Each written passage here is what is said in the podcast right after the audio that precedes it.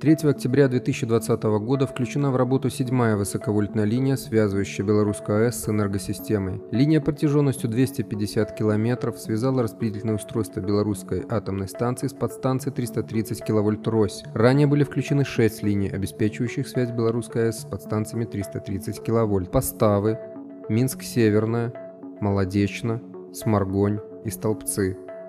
Включение высоковольтной линии БелАЭС-Рось позволит обеспечивать оптимальный режим энергосистемы при вводе в работу энергоблоков белорусской атомной станции.